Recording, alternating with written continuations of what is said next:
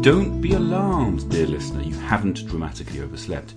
I'm running two experiments this week. The first is I'm sending out the newsletter at 6 in the morning rather than the evening, so you can slot it in wherever it fits best in your Sunday routine. The second is that I'm going to be live on Twitter this evening to discuss anything you find interesting in this week's issue. There's a link in the newsletter, and I'll really, really hope you'll join my Twitter space at 5 pm London time this evening. Welcome to In Marketing This Week. I'm Andrew Carrier. Written for CEOs and other leaders in the financial sector, In Marketing This Week is a showcase for news likely to impact them, delivered with insight on why it matters and ideas on what to do about it. It's published from London every Sunday at 6 to give you a head start on your week. This week, the right tool for the job.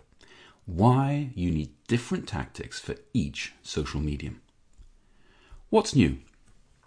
The FT's Elaine Moore wrote an opinion piece this week pondering whether, as millennials reach middle age, Instagram, Facebook's prize app, may be losing its money making ability. Moore writes The millennials who made Instagram into a phenomenon are creeping towards middle age. Uploading selfies requires time and effort they no longer have to spare. It might even feel embarrassing. Posts from friends are disappearing, replaced by brand campaigns. Influencers, a breed of online celebrity created to flog things to followers, have taken over the app. Every social media platform cedes power to rivals over time, but for years Instagram has defined the sector. Instagram must now hope that its user base is big enough to avoid MySpace style irrelevance.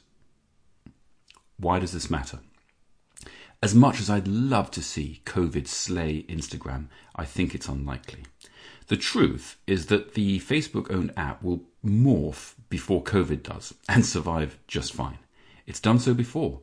Instagram isn't what it was a year ago or a year before that. The nature of social media is to change because they're all chasing eyeballs. They have no purity of purpose or loyalty to their original design. So Moore's piece matters because it reminds us how quickly the social landscape moves, and it should prompt us to think about what that means for our own marketing efforts. With audiences frequently migrating from one hot app to the next, with the focus and sometimes the capabilities of those apps evolving weekly, it's easy for marketers to conclude that they need to be spreading their message across as many media as possible if they're going to be sure of reaching their audiences. I disagree. If the dynamic nature of social media teaches us anything, it's that focus and consistency are key. The apps will evolve over time, but that's why we should be clear about what we're trying to achieve, who we're trying to reach, and why on each one. Contrary to what you might think from watching many large brands on social, there's nothing clever about pumping out the same content on every social network. What's next? What action can we take? Check in with your marketing team this week. Are they focused or chasing the crowd when it comes to social media? You'll never build a following if you spread yourself thin with the same content across multiple social media channels. Have the courage of your convictions, articulate your objectives, then choose a channel for each one. That means a different approach, sometimes different messaging, and certainly different types of content for every channel. I can't tell you what's best for your business without knowing more about it, but here's some advice I offered an investment firm recently. Facebook. Relaxed and familiar. This is a place to reach private clients by sharing helpful financial planning and interesting lifestyle content. Instagram. Focused on attractive visuals, this is an appropriate channel to appeal to employees, both present and future by sharing behind the scenes looks at the brand and stories about what it's like to work here. Twitter. Perfect for growing awareness and building relationships with journalists, analysts, and pundits.